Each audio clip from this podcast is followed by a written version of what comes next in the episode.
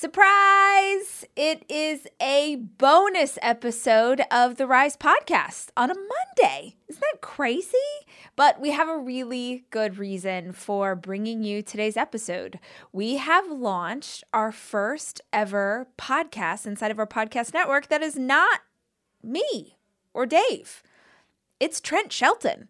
If you guys are not already familiar, this last week, Trent launched his new podcast under the Hollis Company umbrella, and we could not be more excited to have his incredible wisdom, his fire, his teaching, all of the things for you, our community.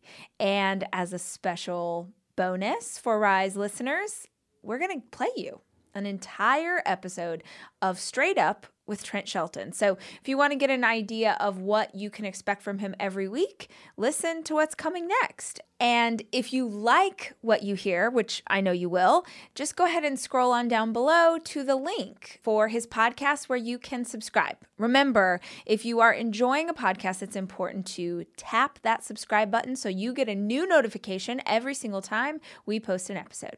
Happy listening. What's up, rehabbers across the world? Welcome to Straight Up with Trent Shelton. Throughout my career, from the NFL to sold out stages speaking to thousands, I built up a toolkit to break through negative mindsets, let go of what's holding you back, and start rehabbing your life. And every show is gonna be jam packed with tips, tricks, and tools to push you forward.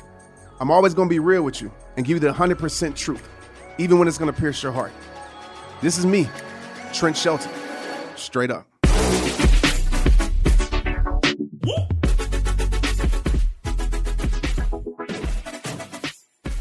What's up, rehabbers across the world? Man, it is here. The very first episode of Straight Up. Listen, guys, you guys have been asking me to do a podcast for the last like eight years, and I've been putting it off, but I heard you guys request, and so we are here. Today, we're going to be talking about the rehab process and rehabbing your life. I know a lot of you guys are familiar with my story, um, but for you guys that aren't, I'm going to tell you my story and how I got here. And so moving forward, anybody ask me like how did rehab time start, I can just say go to episode one of the Straight Up podcast. Let me be clear about something. I never want to be a speaker. I never want to start rehab time. I never want to be an author, anything like that. Um, if you ask my dad, it's so funny. If you ask my dad, he would tell you out of his three sons that I would be the least, the least to be a speaker because I've been and still am such an introverted person. So people ask like, how are you so introverted, but you're so extroverted at the same time? So let me break this down to you real quick. My whole entire life, right, since I was four years old, it was for me to be a football player. That was it, or for me to just play sports, baseball, basketball, uh, track. And I had two older brothers, so I like I had no choice because I wanted to follow in their footsteps. And you might be thinking, well, how does this relate to me? Just think about something that has been your identity, right? Something that um, maybe it's a job, maybe it's, it's a relationship, and you feel like that is your everything, right? And so that was me with football. That was my everything, literally. So since I was maybe seven, six, whatever, my only focus was to make it to the NFL. That's what I thought success was. You know, growing up where I grew up at, that's what success was, was making it professional. So I set my sights on that since a young age. I lived in New Orleans, Louisiana. We moved to Texas. And if you live in Texas, you know that football is like God. Football is everything. So I get to Texas, um, kind of fast forward a little bit. I was an outstanding athlete at Texas, um, you know, top in the state at receiver my senior year. I get a full athletic scholarship uh, to Baylor University. Blessed enough there, uh, played five years, redshirted in my f- first year, and what's funny is I actually had a degree in speech communications. So hopefully, this podcast or another podcast, I can tell you why that was the case. Um, but I had, a, I had a bachelor's degree in speech communications. And the reason I took that is because I wanted an easy way so I can focus on football because my goal was NFL. Um, I had an outstanding season, all Big 12, and I'm thinking I'm going to be a fourth round pick. Okay. It doesn't happen. And I'm gonna tell you something. Like when you expect to be like a fourth round pick and you're watching the NFL draft, like it sucks. Just imagine like you're waiting on someone to call your name and they never call it. And so immediately from that standpoint, I was like, man, you know, my life is is pretty much over. I was feeling less at that moment. But I was faking it till I make it. My mom was asking me, Trent, are you okay? And I was like, yeah, I'm good, even though I wasn't good at all. Um, end up getting picked up by the Indianapolis Colts as an undrafted free agent. Okay, so I'm getting to play with Peyton Manning. It's crazy. Reggie Wayne. And so these are people that I looked up to since middle school, you know, so they're like my heroes and I'm getting to play. And so I'm excited. Things are going great. You know, uh, I'm thinking that I'm gonna be in Indianapolis the whole entire year, you know, the rest of my career, all these things. But as an undrafted free agent, you start at the bottom of the totem pole, right? I mean, you have to prove yourself because it's a business. A lot of people don't understand the NFL is a business. So they had two guys drafted at receiver in front of me, right? They had a, a, first round pick, which you invest millions of dollars in. They had, a, I think, a fifth round pick. So I'm an undrafted free agent, and I didn't understand the business part. So I'm like balling in training camp. I'm talking about, I'm not saying this because it's me saying this, but you guys can go ask other people that was there if you want to do that. But I'm like balling. So I just know that I'm going to make the team, right? Uh, I lead all rookies in preseason. It's crazy, right? Uh, things are just going my way. I scored a touchdown back in Texas. We played the Cowboys the first preseason game. I do a radio interview and I'm like, man, I'm gonna score a touchdown today. I end up scoring a touchdown. So everybody's pumping me up. It's like, man, you're gonna make the team. And um, it gets to the third preseason game, and the Colts don't play me. And I didn't understand like what was going on because I was balling. One of the veterans, I'm not gonna say his name, but he pulled me to the side and he said, They're hiding you. And I was like, What are you talking about? He said, You're playing so good that if they release you and your stats keep coming up like this, they're going to release you and another team is going to claim you off waiver. So they're hiding you to lower your stats because they're probably going to practice squad you and, you know, try to groom you and and mold you into a you know into a professional receiver. You know you'll kind of be like a project for them you know? Hopefully you can grow into a starting position etc and that's exactly what happened. I didn't play the third and the fourth preseason game so i ended up getting cut. Um, but i was okay with that because you know I was like, okay, cool. They're gonna put me on practice squad. I'm gonna move up to the active roster at some point. You know, it was my whole plan. So what I do is I go literally back where I'm from because I want to show everybody that I made it. So what do I do? I go to uh, the car dealership. I buy this truck because it was a promise to myself. So I buy this Avalanche truck out of my budget, but I'm thinking I'm gonna make millions of dollars when that never happened.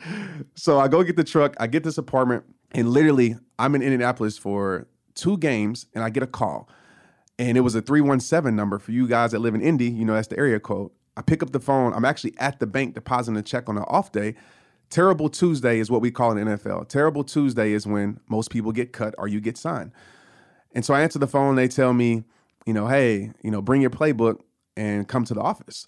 So I'm thinking like maybe they're gonna give me a new playbook. Maybe they want to talk about plays. This is my chance. And so I get there, and to make a long story short, they take my playbook and they send me on my way. They cut me. So I don't know, you know, what's going on now. Um, all these emotions are flooding my mind. You know, I just signed a lease at an apartment. I have to break the lease. I just bought this truck. What's going on? So I pack up my stuff and I drive from Indy all the way to Texas. And let me tell you something. If you ever been, just imagine like getting dumped or something like that, and you got to drive. I mean, how bad that feels, or you get fired. Like it's the worst drive ever. But just imagine driving 13, 14 hours after you get fired, and you're going back home knowing that people know you in your city and they're gonna see you. And so I drive back home and literally I like isolate myself which is the worst thing that you can do when you're going through something. I isolate myself and I stay in my room in my mom's house. I didn't go out because I knew if I went out, people would be like, it's September. Why are you back home? Aren't you supposed to be in Indianapolis? Don't you have a game? So I suppressed myself. And if you don't know, we'll talk about this, I'm sure, at some point in one of these podcasts, that suppression leads to depression. And so a week later, I get a call back from the Colts and they bring me back. So I drive back up there and I'm on the practice squad and everything is going good. Um, I'm actually balling out again. I'll never forget this moment. This is the moment where I felt like just all the air deflate out of my body. We're playing a Monday night game against the San Diego Chargers. Coach Tony Dungy, which is an incredible guy, incredible coach, taught me so much, incredible man. He pulls me to the side and say, Trent, we're going to activate you this week. Just make sure you're ready. Those words couldn't have came at a worse time. And the reason I say that is because I was struggling with a knee injury.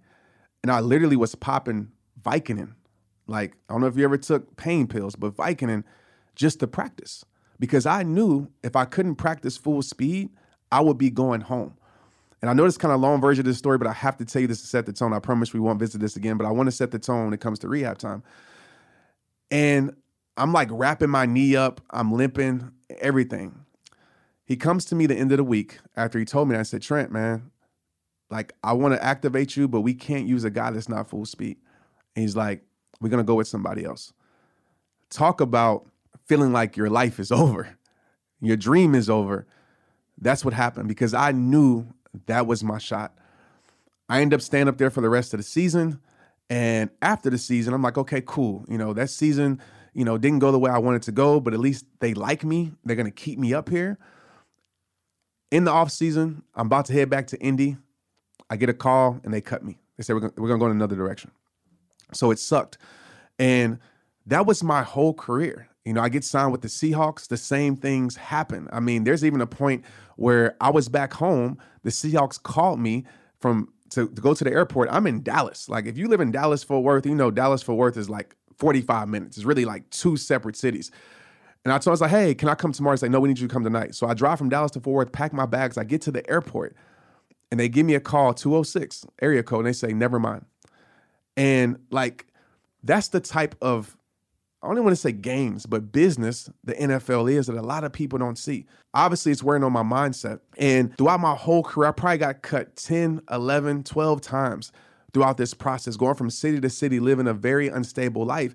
And in these moments, instead of using this failure, instead of using this setback to grow my life, I was using it as an excuse to really not help myself at all. I was turning to things like women, drugs, all these things, right, that give me temporary fulfillment, like a lot of times we do when we're going through hard times. You know, I didn't know that hard times could build the greatest version of yourself at that time. I didn't know hard times were just a period of your life that will help you strengthen your life. For me, I thought that I'm losing my everything, so there's nothing more to my life. 2008, Tristan Shelton was born, my son. And I'm gonna be super transparent with you guys on straight up because it's straight to the point, real talk. I talk about this in my book, but I don't go in detail. Tristan wasn't planned, right? And actually, at that moment, I had a I had an off and on again relationship uh, with a woman at that time. Um, I cheated on her and got my now wife Maria pregnant with Tristan. At the same time, I'm getting cut, I'm getting released, my life is in shambles. And I wasn't being a man at all. I'm literally, you know, blaming Maria. I'm literally blaming the girl that I was with. I'm blaming everybody. I'm living a life full of blame, right? And when you're in pain, that's what happens. It's everybody's fault because you feel like everybody's responsible for the pain and the situations that you put yourself in, right? I wasn't taking any responsibility over my life. And I get into this situation, and I remember it was in 2009. I'm in my mom's house in my room and I have this moment. I wish I could tell you it was a super magical moment, a conversation I had with somebody. Uh, it wasn't any of that. I'm literally in my room and emotions flood my heart. I'm looking around my my uh, my room and I'm seeing you know all these trophies. You know, since I was a little kid, I'm seeing you know all these accomplishments. I'm seeing pictures of my son. I'm seeing, which I'm gonna talk about in a minute, uh, one of my good friends committing suicide. And I just thought in that moment, I was like, what am I doing with my life? And I realized I had a choice in that moment. I could either sit there and, you know, use it as an excuse not to do anything with my life, or I could use it as motivation to change my life. Knowing that I had a son that was to follow in my footsteps regardless, I knew I had to make a change. And in that moment, I told myself it's rehab time. I always laugh at this because I don't know if it was Rihanna at the time checking in the rehab. I don't know what it was, but the word rehab just popped into my mind like so big. And there's always been kind of a negative a connotation with the word rehab. You know, it's drugs, alcohol addiction. Rehab is simply putting the strength back into your weakness. So if we're being real, like you listening to this right now, you have something in your life that you can rehab at this moment, whatever it is. I have things right now as I'm talking to you, things that I can rehab. You know, because if you're not growing, you're dying. We all have areas in our lives that we can improve. That's the thing about life. We always can grow, we always can move forward. And so in that moment, I was starting to think about all the things that I couldn't control, though. And a lot of us, we never move into who we were created to be, or we never move into our dream, our vision, because we allow the things that we can't control to paralyze us instead of focusing on the things that we can control. So I said, well, I can't control the NFL bringing me back. I can't control how people see me. I can't control, you know, people making fun of me, people's opinions that I'm not in. I can't control any of that. But what can I control? And I realized that I could control three things in that moment. I could control my mind, I can control my body, and I can control my soul. And so I said, it's rehab time. And for me at that moment, rehab was for me. And it's so crazy that I'm saying this now because everybody sees it now. They say, oh, you're like an overnight success and you get to speak to thousands of people, but they don't see the moment in 2009, literally when it was just me and my tears in my room. Nobody sees that. And for you out there, I hope that is motivation to people out there that you have to start somewhere to get somewhere, right? You have to be real with yourself, which we're going to talk about in order to heal yourself. And so I'm in this position. I'm like, okay, mindset wise, mind, what does that mean? Well, I know I've written a book, The Greatest You, and I have another book called Straight Up uh, coming out. Whenever you listen to this, it might be already out. And um, I wasn't a reader. You couldn't get me to read a book for anything, for sure, not to write a book.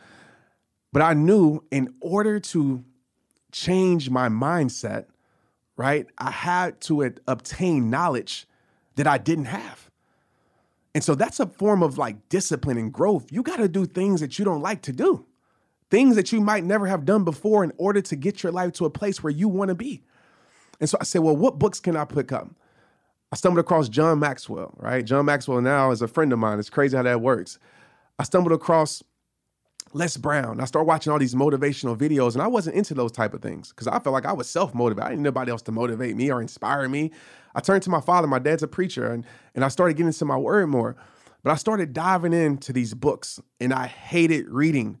But I knew I had to do the things that I hated in order to get to a place that I love. And I knew if I kept on doing it, I would end up loving those things because I would start to realize how much this was growing my life. So I focused on my mind.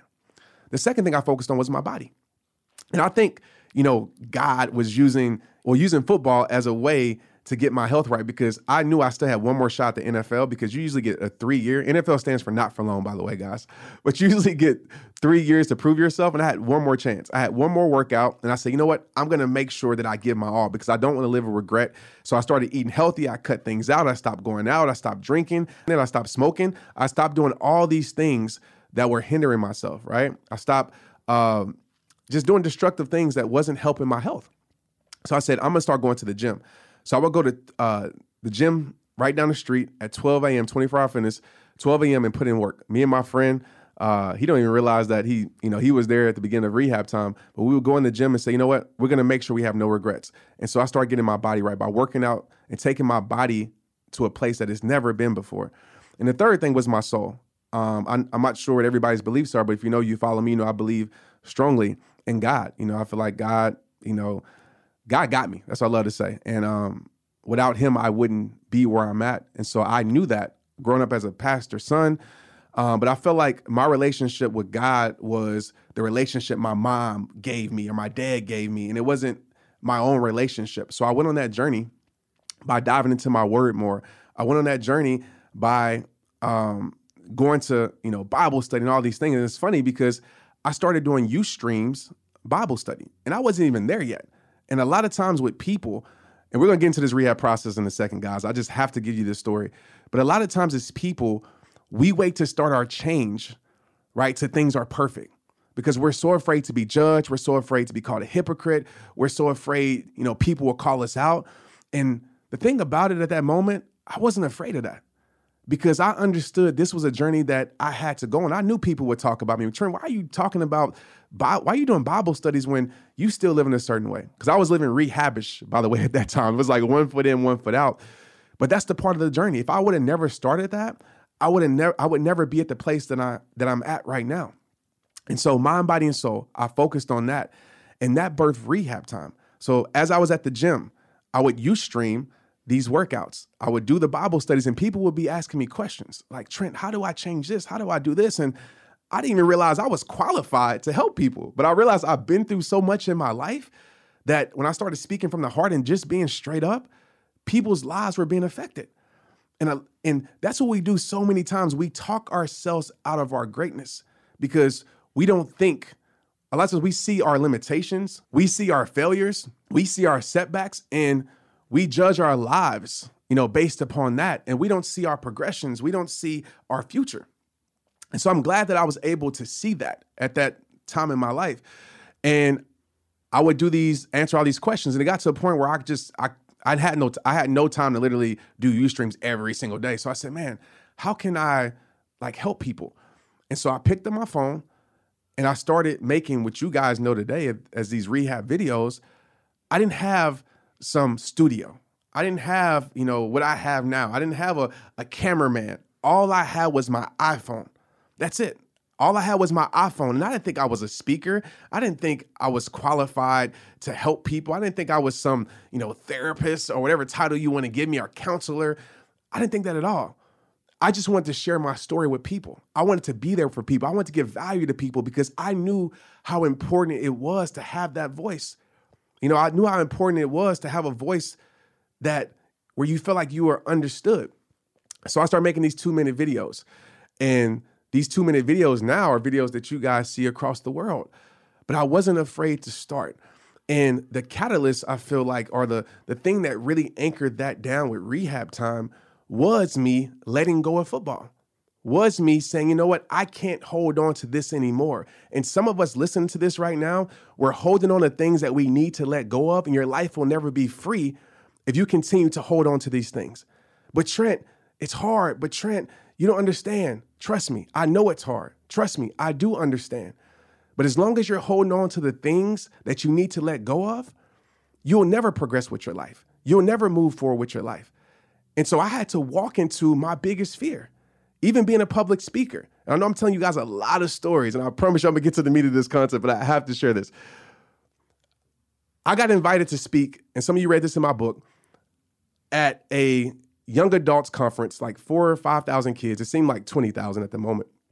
And one of my friends, he pulled me to the side and he said, you know, before I, he asked me to speak, he pulled me to the side. We had different conversations. Actually, he went to Baylor with me, Jonathan Evans. We played in Washington together. And he said, You have something inside of you that you don't even realize.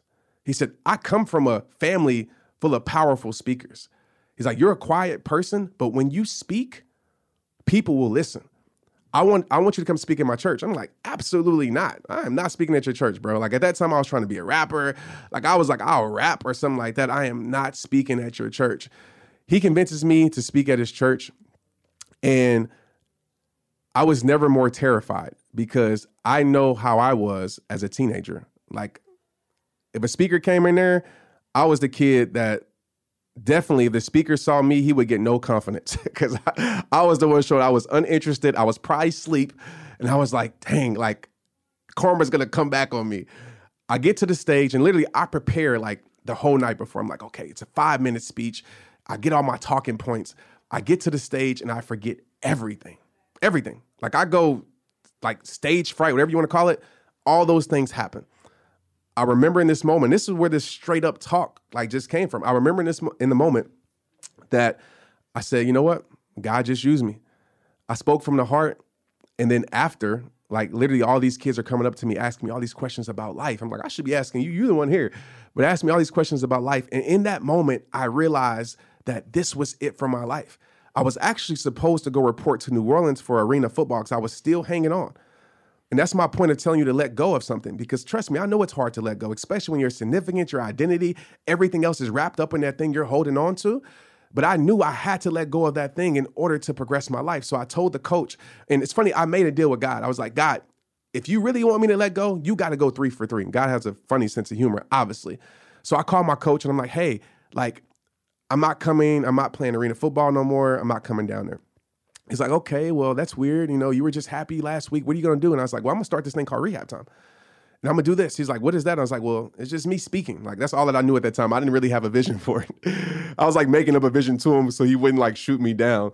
But literally, he hung up in my face. And I'm like, all right, guy, you 0 for one. Like, I'm turning it back. And something in my heart was like, you know what, just make these next two phone calls. The next set of phone calls was to my friends. Cause I feel like my friends would give me the confidence to like, hey man, go do it. That was the total opposite. I call my friends, they're like, Trent, you tripping, bro. Like, you don't even know, you don't even like to speak. Do you realize how bad your past is? Like, people are gonna crucify you, bro, when you come out and do these things. Do not do this. I had a few friends, and they're still with me here today, um, that was like, bro, I don't understand it, but I will tell you to go for it. So I'm like, God, you are 0 for 2. Like, I, am gonna go back to playing football because that's what I know. You haven't given me given me that sign that's letting me know this is what I'm supposed to do in my life. third call that I made was to my parents.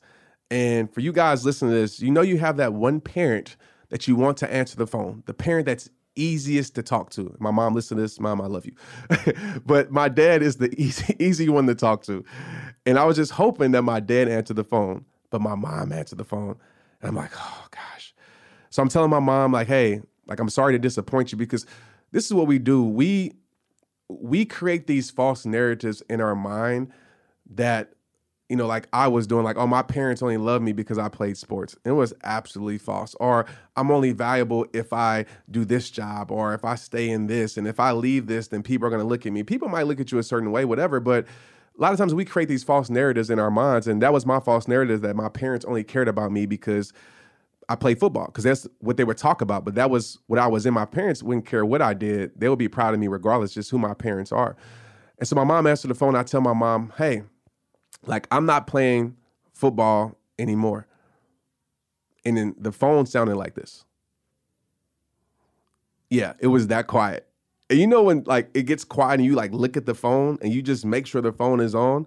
And like, yeah, the numbers were still going. So I knew I knew it was like a disconnection. So I hit my mom's like, hey, like, you there? it's like, yeah. She was like, well, I'm just trying to take this in. Like, well, okay. Well, what are you gonna do? And I was like, well, I'm gonna do rehab time. Well, well, what's rehab time? That's the question that people always ask you. Like, what is this? I was like, well, you know, it's just me rehabbing my life. It's just, you know, me speaking and me just being. She's like, okay. She's like, well, well, like, what made you like? What was it? And I was like, well, when I was on stage, I felt God spoke to me.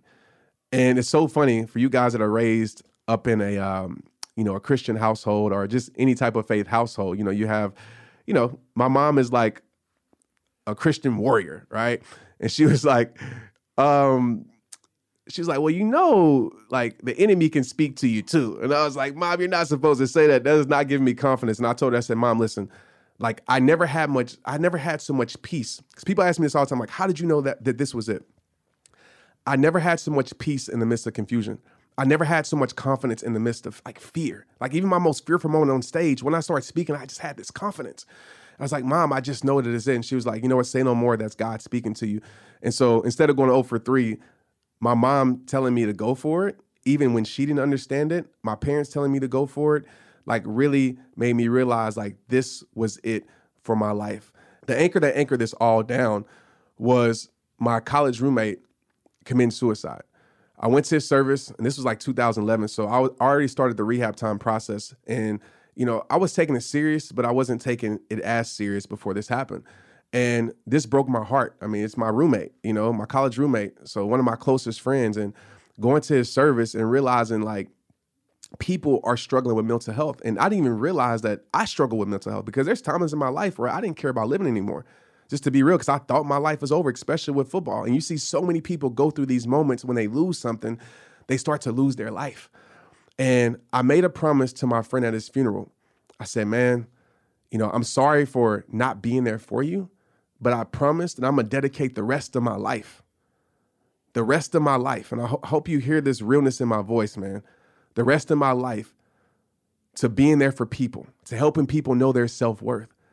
And I had no idea how I would do it, but I made a promise to him. I made a real commitment. And there's gonna be a podcast where we talk about championship mindset and the power of commitment. But I made this commitment to him. And that's when I started taking rehab time, you know, super serious. That's when I started stepping outside of my comfort zone. And that's when I created this process that we're gonna talk about right now on how to rehab your life. This process on rehabbing your life, I like to call it the rehab process. And I think it's something that I don't even think I know this is something that you can apply to any area of your life. Wherever you're at right now, listen to it. Maybe it's for your business, maybe it's for your relationship, maybe it's for your own personal life. Literally, these are three R's that you can apply and it literally will create change. Um, I still do it today. I still go through these processes every single day. Sometimes it's not as in depth, but I still evaluate these things, these three R's, which we're going to talk about, which is reality, release, and repair. And we'll start with reality. I want to tell you this right now. And I know it's hard to face your reality. I know it's hard to understand that or come to grips that something is over, um, that something is going to be no more, or that you're going to lose something. And so many people never face it, right? One of the most powerful things that you could do in your life is to make a choice, period. Choice, there's no change without it.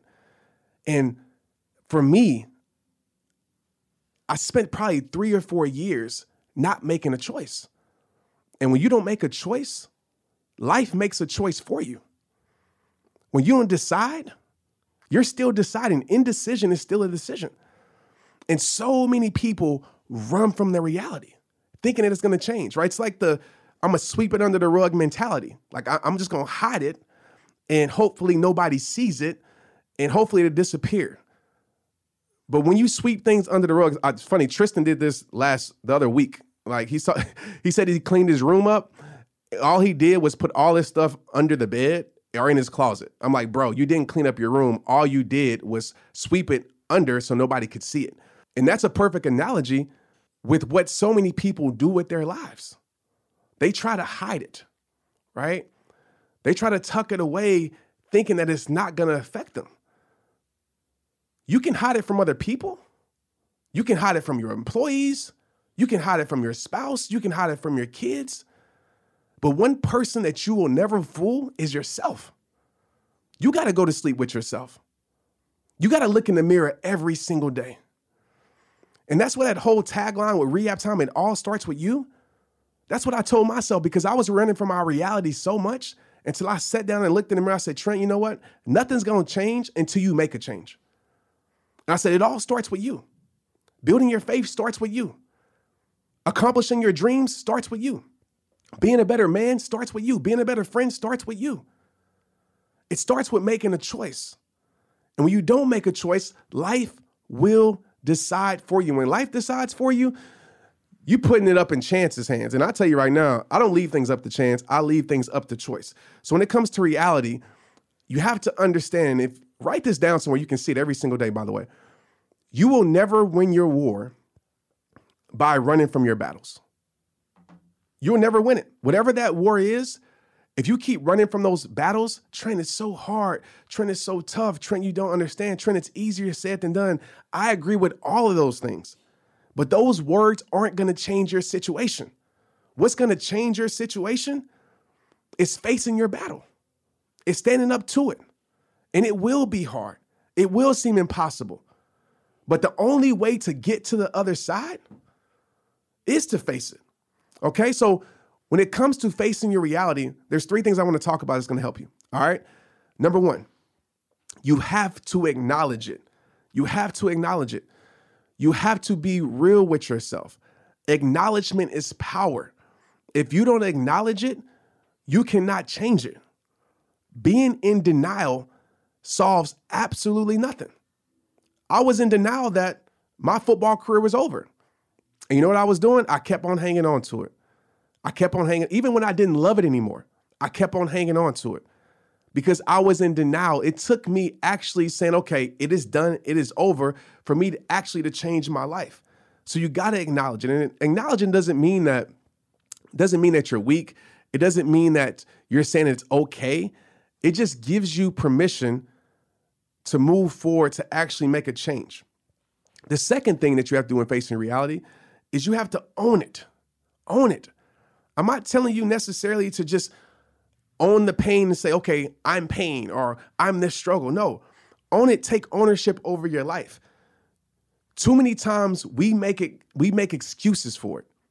Whatever that it is. We make excuses for other people, we make excuses for ourselves. And I like to say it's living in the BC mindset. If you've been on, if you ever heard me speak on stage, you know I talk about this a lot. The BC mindset, you blame and you complain. It's everybody's fault, right? You point the finger. And as long as, you, even if it might be true, even if it might be other people's fault. Like for me, it was the coach's fault, it was my mama's fault, it was everybody's fault, my parents' fault. When you're in pain, you tend to blame. And even if it might be true, even if someone did you wrong, even if it was unfair, as long as you're blaming, as long as you're pointing the finger, you're giving that person that that job, that position in your life, whatever that is, you're giving that the power to control your life. right? You're letting that person control your life because you'll never break free from it if you never take ownership of it. So you got to point the thumb. And this is thing that I tell myself every single day. And it might seem kind of corny, but it's real. I say, it's on me. Where I go or don't go, it's on me. What I choose to allow to control my life or what I choose to break free from, it is on me, right? It starts with that decision. So instead of having that BC mindset, you got to have that AC mindset. AC means accept and change. You accept that it's happened. I accept that I was cut. I accept that, you know, I got Maria pregnant out of wedlock. I accept that I wasn't a good friend at that time. I didn't stay there, but I accepted it because I knew if I accepted it, I could move from there. Accept and change. And when you accept and change, you take the power out of that situation. You take the power out of that person that's hurt you. You take the power out of that job that did you wrong. You take the power out of your past. And you can use that pain that that situation caused and turn that pain into your power. The reason I'm able to do a podcast and talk for this long is because of my hard times. The reason I'm able to create videos and content is because of my hard times. The reason I'm able to write books is because of my hard times. Like pain, to be real with you, and not saying that it has to be true for everybody, but pain created the platform for my power to be used the most. You know, I had a situation, um, I'm not gonna say any names because this person would probably listen to this, but I had a situation. I remember I was speaking out the country and I got did dirty by a promoter and I was angry. If you ever had somebody not pay you what you what they said they were going to do or somebody not keep their word, like I cannot stand that. And so the pre-rehab side of me was like, man, I'm gonna go see this dude. I'm about to buy a ticket out the country. I don't care how much it costs. I'm gonna find the dude and I'm gonna see the dude. And obviously, I had to talk myself out of it because I'm like, that makes absolutely no sense. You're gonna go to jail. You know, you got kids. You got all these things. Is it really worth it to do all of that? I'll spend money. I'll spend all that money, you know, doing all that, and I'll still be in the loss as far as what he owed me. And so I started to realize that this guy was having power over me because he made me not want to trust any other person. He made me look at people in a way that everybody was out to get me because of what he did to me. He was making people pay for mistakes that they didn't make. Cause I'm like, no, nah, I don't trust you. Even it could be the most trustworthy person in the world, because I was still allowing that person to control my life. So how I got over that is I took ownership of it. I should have been better with the contract, right? I should have read signs because I had signs before with this dude, right? So I took ownership of it and I said, you know what? I can't do anything about it. But the way I'm gonna fix it is to keep impacting the world, and I'll just make sure moving forward that I have my business in place. All right. So, number two, in helping you face your reality, own it, right? Take ownership of it. Number three, after you acknowledge it, after you own it, you have to face it. You got to come face to face with the boogeyman. you got to come face to face with your struggle. There's no way you can win the fight by sitting in the stands, right? You got to step into the ring. You might get hit, you might get knocked down. It might not, well, I'm not gonna say it's, might, it's not gonna go the way you want it to go. But as long as you have breath in your body, you can always stand back up. That's the beautiful thing about life. And the truth is, you cannot fix. I want you to hear me with this. You cannot fix what you're not willing to face. You can't fix it, right? You cannot heal what you're in denial with. Stop running from it and start running to it. What's the worst that could happen?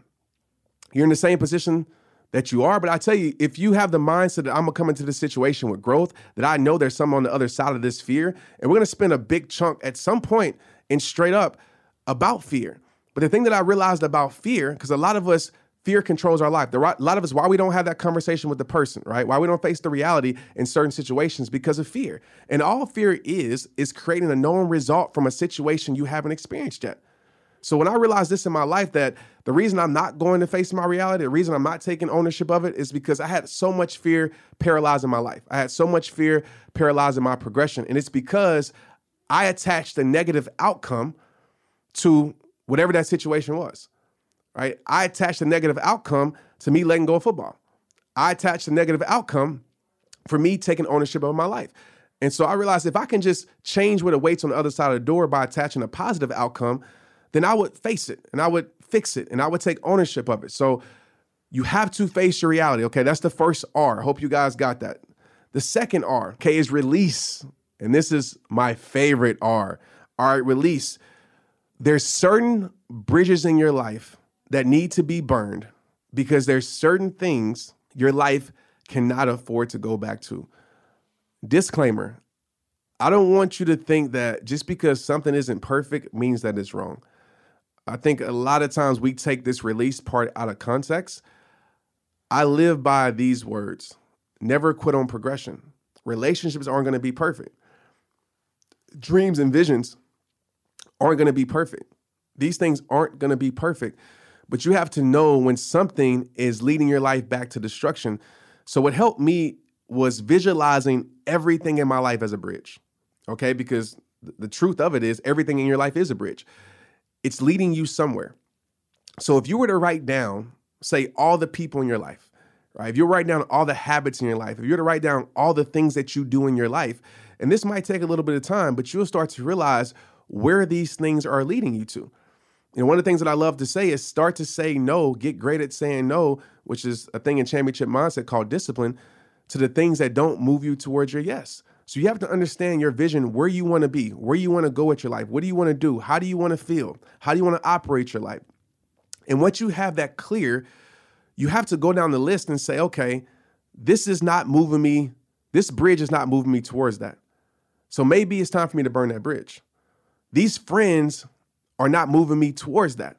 So maybe it's time for me to burn that bridge. These habits in my life are not moving me towards that. So maybe it's time for me to burn that bridge. Okay, there's three things I want to talk about real quick. Three things that I feel like you need to burn. Okay, and don't go burn it like physically. I don't want y'all setting things on fire and you come blame me. All right, but burn it in a spiritual, emotional way. So the first one is burn the environment. Okay? This is the thing that that I want you to understand about environment. If I'm not a gardener by the way, but I just love this illustration. There's a quote, I can't think of the guy's name, but you can look it up.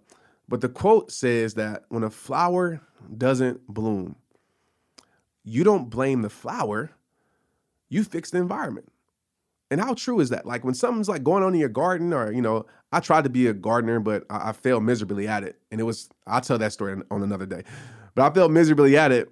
But when something's not growing, you change it, you fix it, right? You find a new environment. But a lot of times with our life, we're so loyal to our environment, in which I'm a firm believer in loyalty. But I'm not a firm believer in allowing loyalty to become your slavery. Some of us, we're staying in an environment that we know is toxic for our life. And we're expecting to be this beautiful flower in an environment that's killing us. We're expecting to take our life to next level by staying in an environment that's keeping us at the same level. We're expecting to elevate our mindsets by staying in an environment that's killing our mindsets, right? Mindsets are very contagious. Like what you surround your life around. I know you heard this quote in personal development, you know, a lot. But it's true. What you surround your life around is exactly what you will become. So if I'm you right now, I'm thinking in my head as you're jogging, as you're listening to this in the car, at home, wherever you're listening to this to, I'm thinking in my head right now, are the mindsets in my life, the environment in my life, right? Do I want to catch what these people have? My friends, if I look at my circle of friends and I had to let go, right? I had to burn my environment of friends. Well, when my team, when my friend, when my circle, should I say, when my circle got smaller, my vision got clearer. I had to start realizing that I was hanging around people who didn't want to go to where I wanted to go. And in order to move up, it's hard, but in order to move up, there are some things that you must be willing to give up, right? Whether that's friendships, whether that's certain relationships, whether that's certain partnerships. And I can talk about in every area of my life business, from my employees, from my friendships, you know, from my own self. There's things that I had to burn in those environments. And so right now, if I'm you, I'm writing a list out of people and asking myself, okay, where are these people leading me to? And what's hard is when it's people you love. Right. Some of you thinking, well, Trent, I love this person. Like, what do I do? I always say if you can't change the situation, you have to change your mindset towards the situation. Right? You have to plant seeds and hope that those seeds will will blossom. I'm in a blessed situation where my family, right? Those mindsets are negative, but I take initiative in being able to plant those seeds, right? I'm the man in my house. So I'm making sure my kids and my wife, they're on this growth journey in their own way. I don't make them grow in the way that I grow, but I'm making sure that they grow. Because if we don't grow together, then it's going to be a disconnection. So with your friendships, I'm making sure I'm having these conversations before I burn the environment. I'm letting them know, hey, like this is where I'm going with my life. You know, with my team, I tell my team all the time, hey, this is where I'm going with my life. This is what I'm doing. You got to grow in your own type of way, right? You can follow my lead or you can figure out what works for you. But one thing's for sure is I'm not staying here. And that's what I told my friends back in 2010, 2011. Some of my friends got it, some of my friends didn't. Some of my friends, you know, had my back even more. Some of my friends turned their back. But regardless of anybody's stands, I knew where I wasn't staying with my life.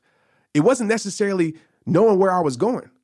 I didn't know where I was going at that time with RehabTime, but I for sure knew where I wasn't staying, right? You cannot heal by staying in the pain. You cannot grow by staying in the pain. You can't. And so you have to make a decision to burn the environment of pain that you're in or burn the environment of struggle, negative struggles, I like to say, because some struggle is, is meant, right? Some struggle is meant to grow, but burn the environment of negative struggle in your life. The second thing that I would challenge you to do when it comes to release is burn the mindset, okay? Burn the mindset. I lived in a limited mindset for so long. I lived in the can't mindset for so long. I lived in these words. I'm gonna talk about this in the podcast a lot because it bugs me because this is the number one excuse that I get, and it bugs me because it used to be my number one, one excuse. I lived in the mindset of easier said than done. Right? I feel like you have two mindsets. You have a progressive mindset, which is beautiful because you're always focused on progression. I didn't say perfection, but a progressive mindset, and you have a limited mindset. And there's so many people that's living in their limitations. Some of you listen to this right now, you're like, but Trent, easier said than done. I can't, Trent, right? That's a limited mindset. Your perspective can either be your power or your prison.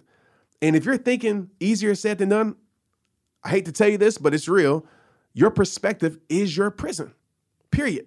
You're living in a limited mindset. You're seeing the limitations instead of the elevation, instead of the progressions. You're seeing everything as limited. You're seeing the can'ts, right? Those mindsets are both right. So you have to force yourself to get into this progressive mindset. You have to force yourself to stop saying, why me, and start saying, why not me? You have to force yourself to stop saying easier said than done to say, no matter how hard it may be. Remember, I told you earlier, I hated reading books. I hated working on myself. I wasn't born into personal development, but I understood not necessarily where I wanted to go, where I wanted to grow from. And I knew that I had to apply these things to my life.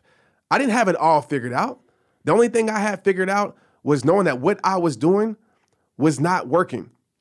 So instead of saying easier said than done, start saying no matter how hard it may be, no matter how impossible it may seem, I'm going to figure it out. I'm going to find a way to get it done. And that's the process of anything. Like you first start with, uh, I don't know if I can do this. And so many people stop there. So many people stop there because they live in a limited mindset. But once you break free from that and say, okay, I don't know if I can do this, let me prove myself wrong. And that's what a lot of you have to do is prove yourself wrong. Because if you're limited in a limited mindset, right? You have to prove yourself wrong because you're telling yourself what you can't do. When I started speaking, I was telling myself that I couldn't be a great speaker. So I had to prove myself wrong. So I had to face it back to my reality, right? I had to face it, come face to face with it and prove myself wrong. And once I prove myself wrong enough, I moved from, I don't think I can do this to, I'm actually doing this. Like, wow, I'm actually living in it. And then I just kept progressing and I moved from I'm actually doing this to I'm doing more than what I can do. Like, wow, like I'm pretty good at this. So I'm now it's like, what can't I do? And you move into that what's impossible mindset. And that's that growth mindset, that's that progression mindset. So if you're in a place where your mindset is not serving you, you have to burn that mindset and you have to place yourself in environments that will help you grow, whether that's going to conferences, whether that's, you know, reading books, whether that's listening to podcasts, etc. And I promise you, when you plant those seeds of growth in your life, you have no choice but to grow. The third thing when it comes to release is you got to burn the habits. Simple. I'm not going to spend much time on this, but burn the habits. Old ways do not create new results. Right? The definition of insanity is doing the same things over and over and over and over and over and over and over and over again, expecting the same results. You have to step out on fear. You have to step out on faith and you have to make a change. So focus on one habit that's not serving you. Focus on one habit that's not good. You know, I had a habit of not wanting to get up. And so I literally built my my self-control muscle, as I like to call it, and I started getting up. You know, and I tied an emotional, I tied an emotion to that. Um, I tied a deep reason to that, a rooted reason, as I like to call it, to that that made me get up an hour earlier. I'm always challenging myself when I'm thinking about these habits that don't serve me. And I'm always saying, okay, what habit can I replace here that's going to help me grow my life? So the third R in this rehab process is repair. Okay. And this is the most important thing. So you face your reality. These are things you can do every single day, even on the smallest scale, right? So you face your reality, whatever that is, right? You came face to face with, okay, I have to do this in order to win my war. I got to go through this battle, whatever it is. Then you say, okay, well, I'm I faced my reality. Now I release the things that needed to be released. Now I let go of the baggage. Some of us are carrying dead weight, right? And this journey is already hard. Life is like climbing a mountain. If you were climbing a mountain, you wouldn't carry tons and tons of weight. You would let it go. That's the same mindset when it comes to life. Let the dead weight go. Drop the unnecessary baggage. Let it go. You know, you can go to new destinations all that you want. But if you're carrying the same baggage when you arrive at that new destination, so many people do this. They never release things. And yeah, they get to their new destination, they reach their goal. But once they get there at their new destination, they unpack the bags. And guess what? Those habits are still there, those people are still there. And it's going to ruin your mindset, right? It's going to cause stress. It's going to cause depression. It's going to cause anxiety because you never let go of the baggage. Third R, uh, let's get into this, is repair. The only way to harbor true strength, okay, true strength, is to conquer pain at its deepest level, not surface level. A lot of us, we want surface level solutions. You know, when people ask me about relationships and things like that, um, I always tell them, yeah, you can, you know, exit the relationship or, you know, you can move on from the relationship. But if you don't get to the reason why you allowed yourself to stay in that relationship, maybe it was your insecurities that led you there.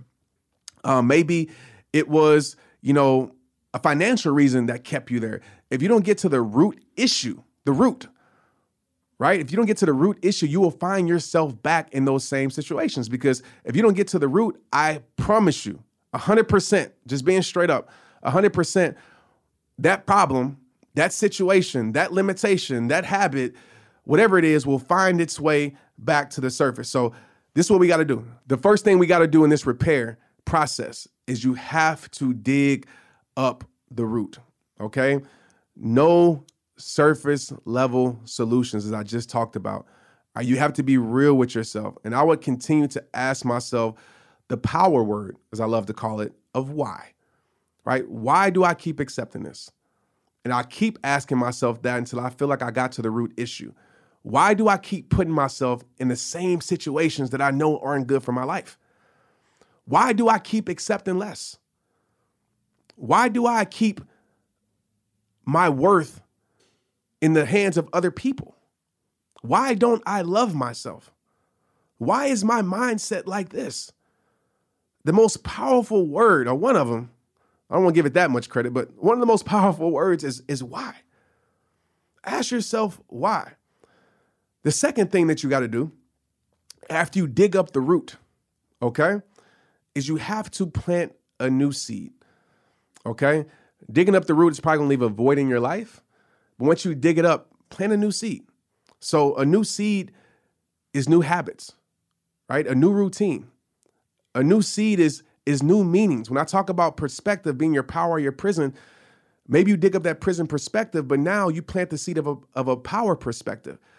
And what really I feel like one of my superpowers, and we all have this superpower, is the ability to be able to see the good in everything. This is something that I've really been focused on probably the last two years of my life. That's where the whole your perspective can be your power, your prison is realizing that I'm in control of the definitions that I give things. Right? I'm in control of how I define situations. You know, it, what, what helped me realize this was I was given a negative situation or a negative meaning, should I say, to, to for me getting cut from the NFL. But now, if you fast forward and you look at, you know, where I'm at now, obviously that's probably the best thing that ever happened to me, because I wouldn't be here if I never got released from there. And so I'm always trying to see the good in everything. I'm thinking about how can this build me? How can this make me better? Right? If it wasn't for my past, then I wouldn't be who I am today. And I know that's like you've heard that before, but just imagine if you start looking at things and you start saying, well, if this didn't happen in my life, I wouldn't have been this person, right? If I didn't lose this person, maybe not losing this, that person, maybe that wouldn't have led you to your purpose, right? Maybe not losing that person wouldn't have led you to your strength. Maybe not, maybe not losing that job like I did wouldn't have led you to your vision. And so being in control of your meanings and understanding that your definitions are how you control your life and i think it's how you control your emotional your mental health. So plant those seeds of new meanings new definitions new habits right? Habits that really serve you habits that really push you forward even when those habits are hard to do. You got to find a reason to stay loyal to those habits stay loyal to that mission stay loyal to that vision. And also plant the seed of new environments. Get around new people. And if i can do it my introverted self then you can do it Get around different mindsets. Put yourself in environments that force you to level up. Put yourself in environments that force you to grow. Put yourself in uncomfortable environments. Because if you stay inside your comfort zone, we all know nothing is going to change. Nothing magical happens inside your comfort zone. So if I'm you, I am seeking out environments that make me uncomfortable. If I'm you, I'm seeking out environments that force me to grow. I'm seeking out environments where I'm not the best. I love to be the worst. When I walk in the room and I know that I'm like the least qualified person, I'm like, that's dope because I know for a fact I gotta grow. When I leave this place, I know for a fact I'm gonna be a stronger me. I'm gonna be a wiser me. I'm gonna be a greater me. I'm gonna be a better me. I'm like addicted to making sure I'm not the best in the room. I'm addicted to it because when you become the best in your room, you're always the best. You're never going to grow. And as we said earlier in this podcast, if you're not growing, that only means one thing you're dying. Things that, that are dying don't grow right? To flip that, seek out those environments that make you uncomfortable. Go to the conferences, right? Go to the, the meetings that you don't want to go to. Go to the gym, you know, go to all these places that I love to call growth environments, environments that force you to grow. You know, there's a big talk about masterminds. If you're in personal development, you know about masterminds. And tell you a quick story. When I was repairing my life um, last year in certain areas of my life, because I wanted to grow, I felt like I was at a place of being stagnant. I was like, man, I need to get around people who really force me to level up. And I got an invite from one of my friends to go to a mastermind. And I'm gonna be real with you. Like, I'm not a I am now, but I wasn't a mastermind person. I'm not going around a bunch of people I don't know. Like I don't like what I'm gonna. I hate like faking conversations. Like that's the worst for me. That's like my biggest fear to have to fake a conversation because I'm not good at just faking, making up stuff to talk about. So I'm like, what are we gonna talk about? I'm like researching stuff like how to like start conversations and stuff like that. So I didn't want to go, but my friend talks me into. It. He's like, hey man, like you need to go. Just you're gonna get so much. Like you're gonna grow when you leave here. Like I promise you. So I spend my money. I invest in it.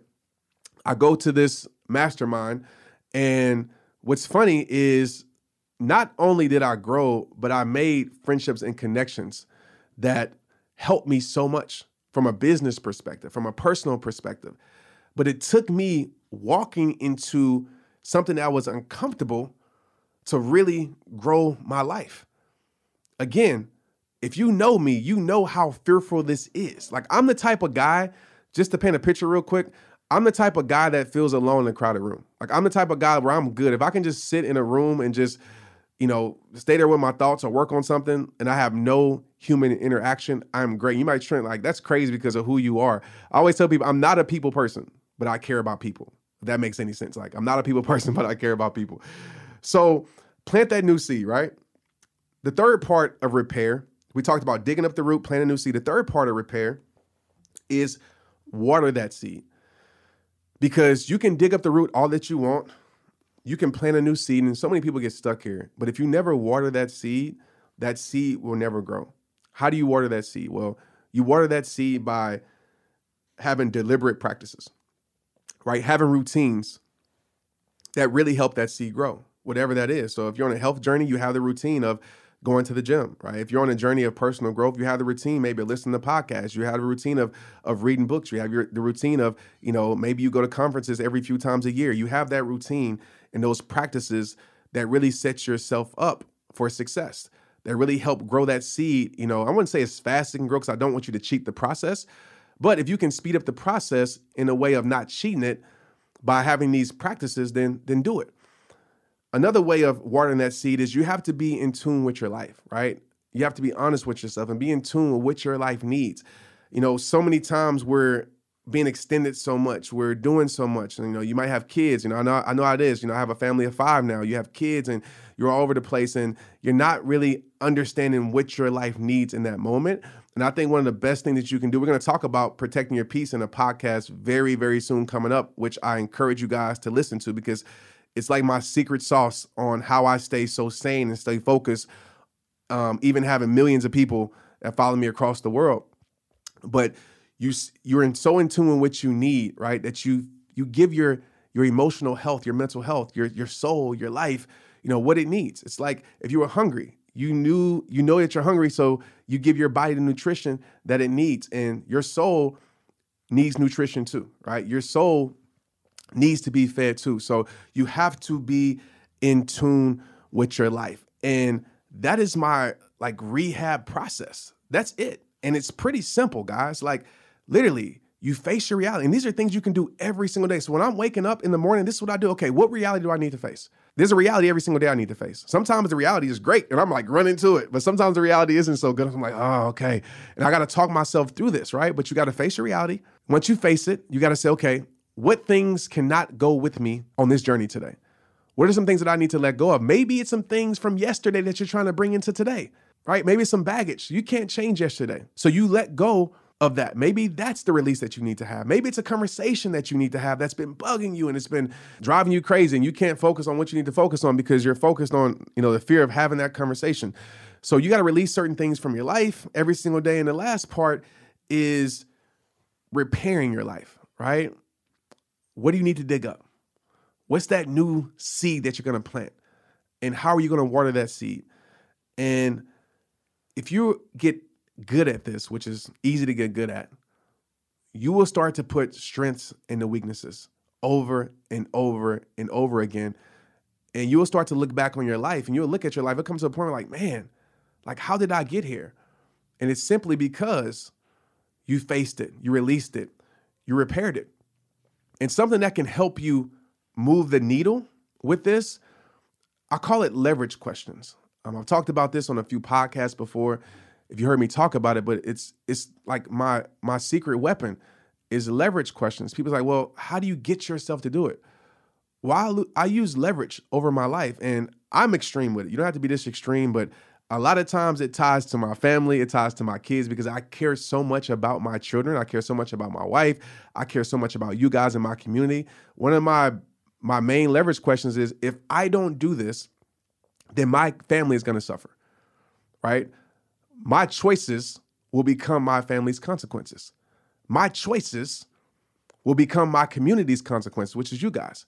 If I don't do this, then the rehabbers across the world aren't going to get fed, are going to suffer. And that leverage, literally, because I don't want anybody to suffer.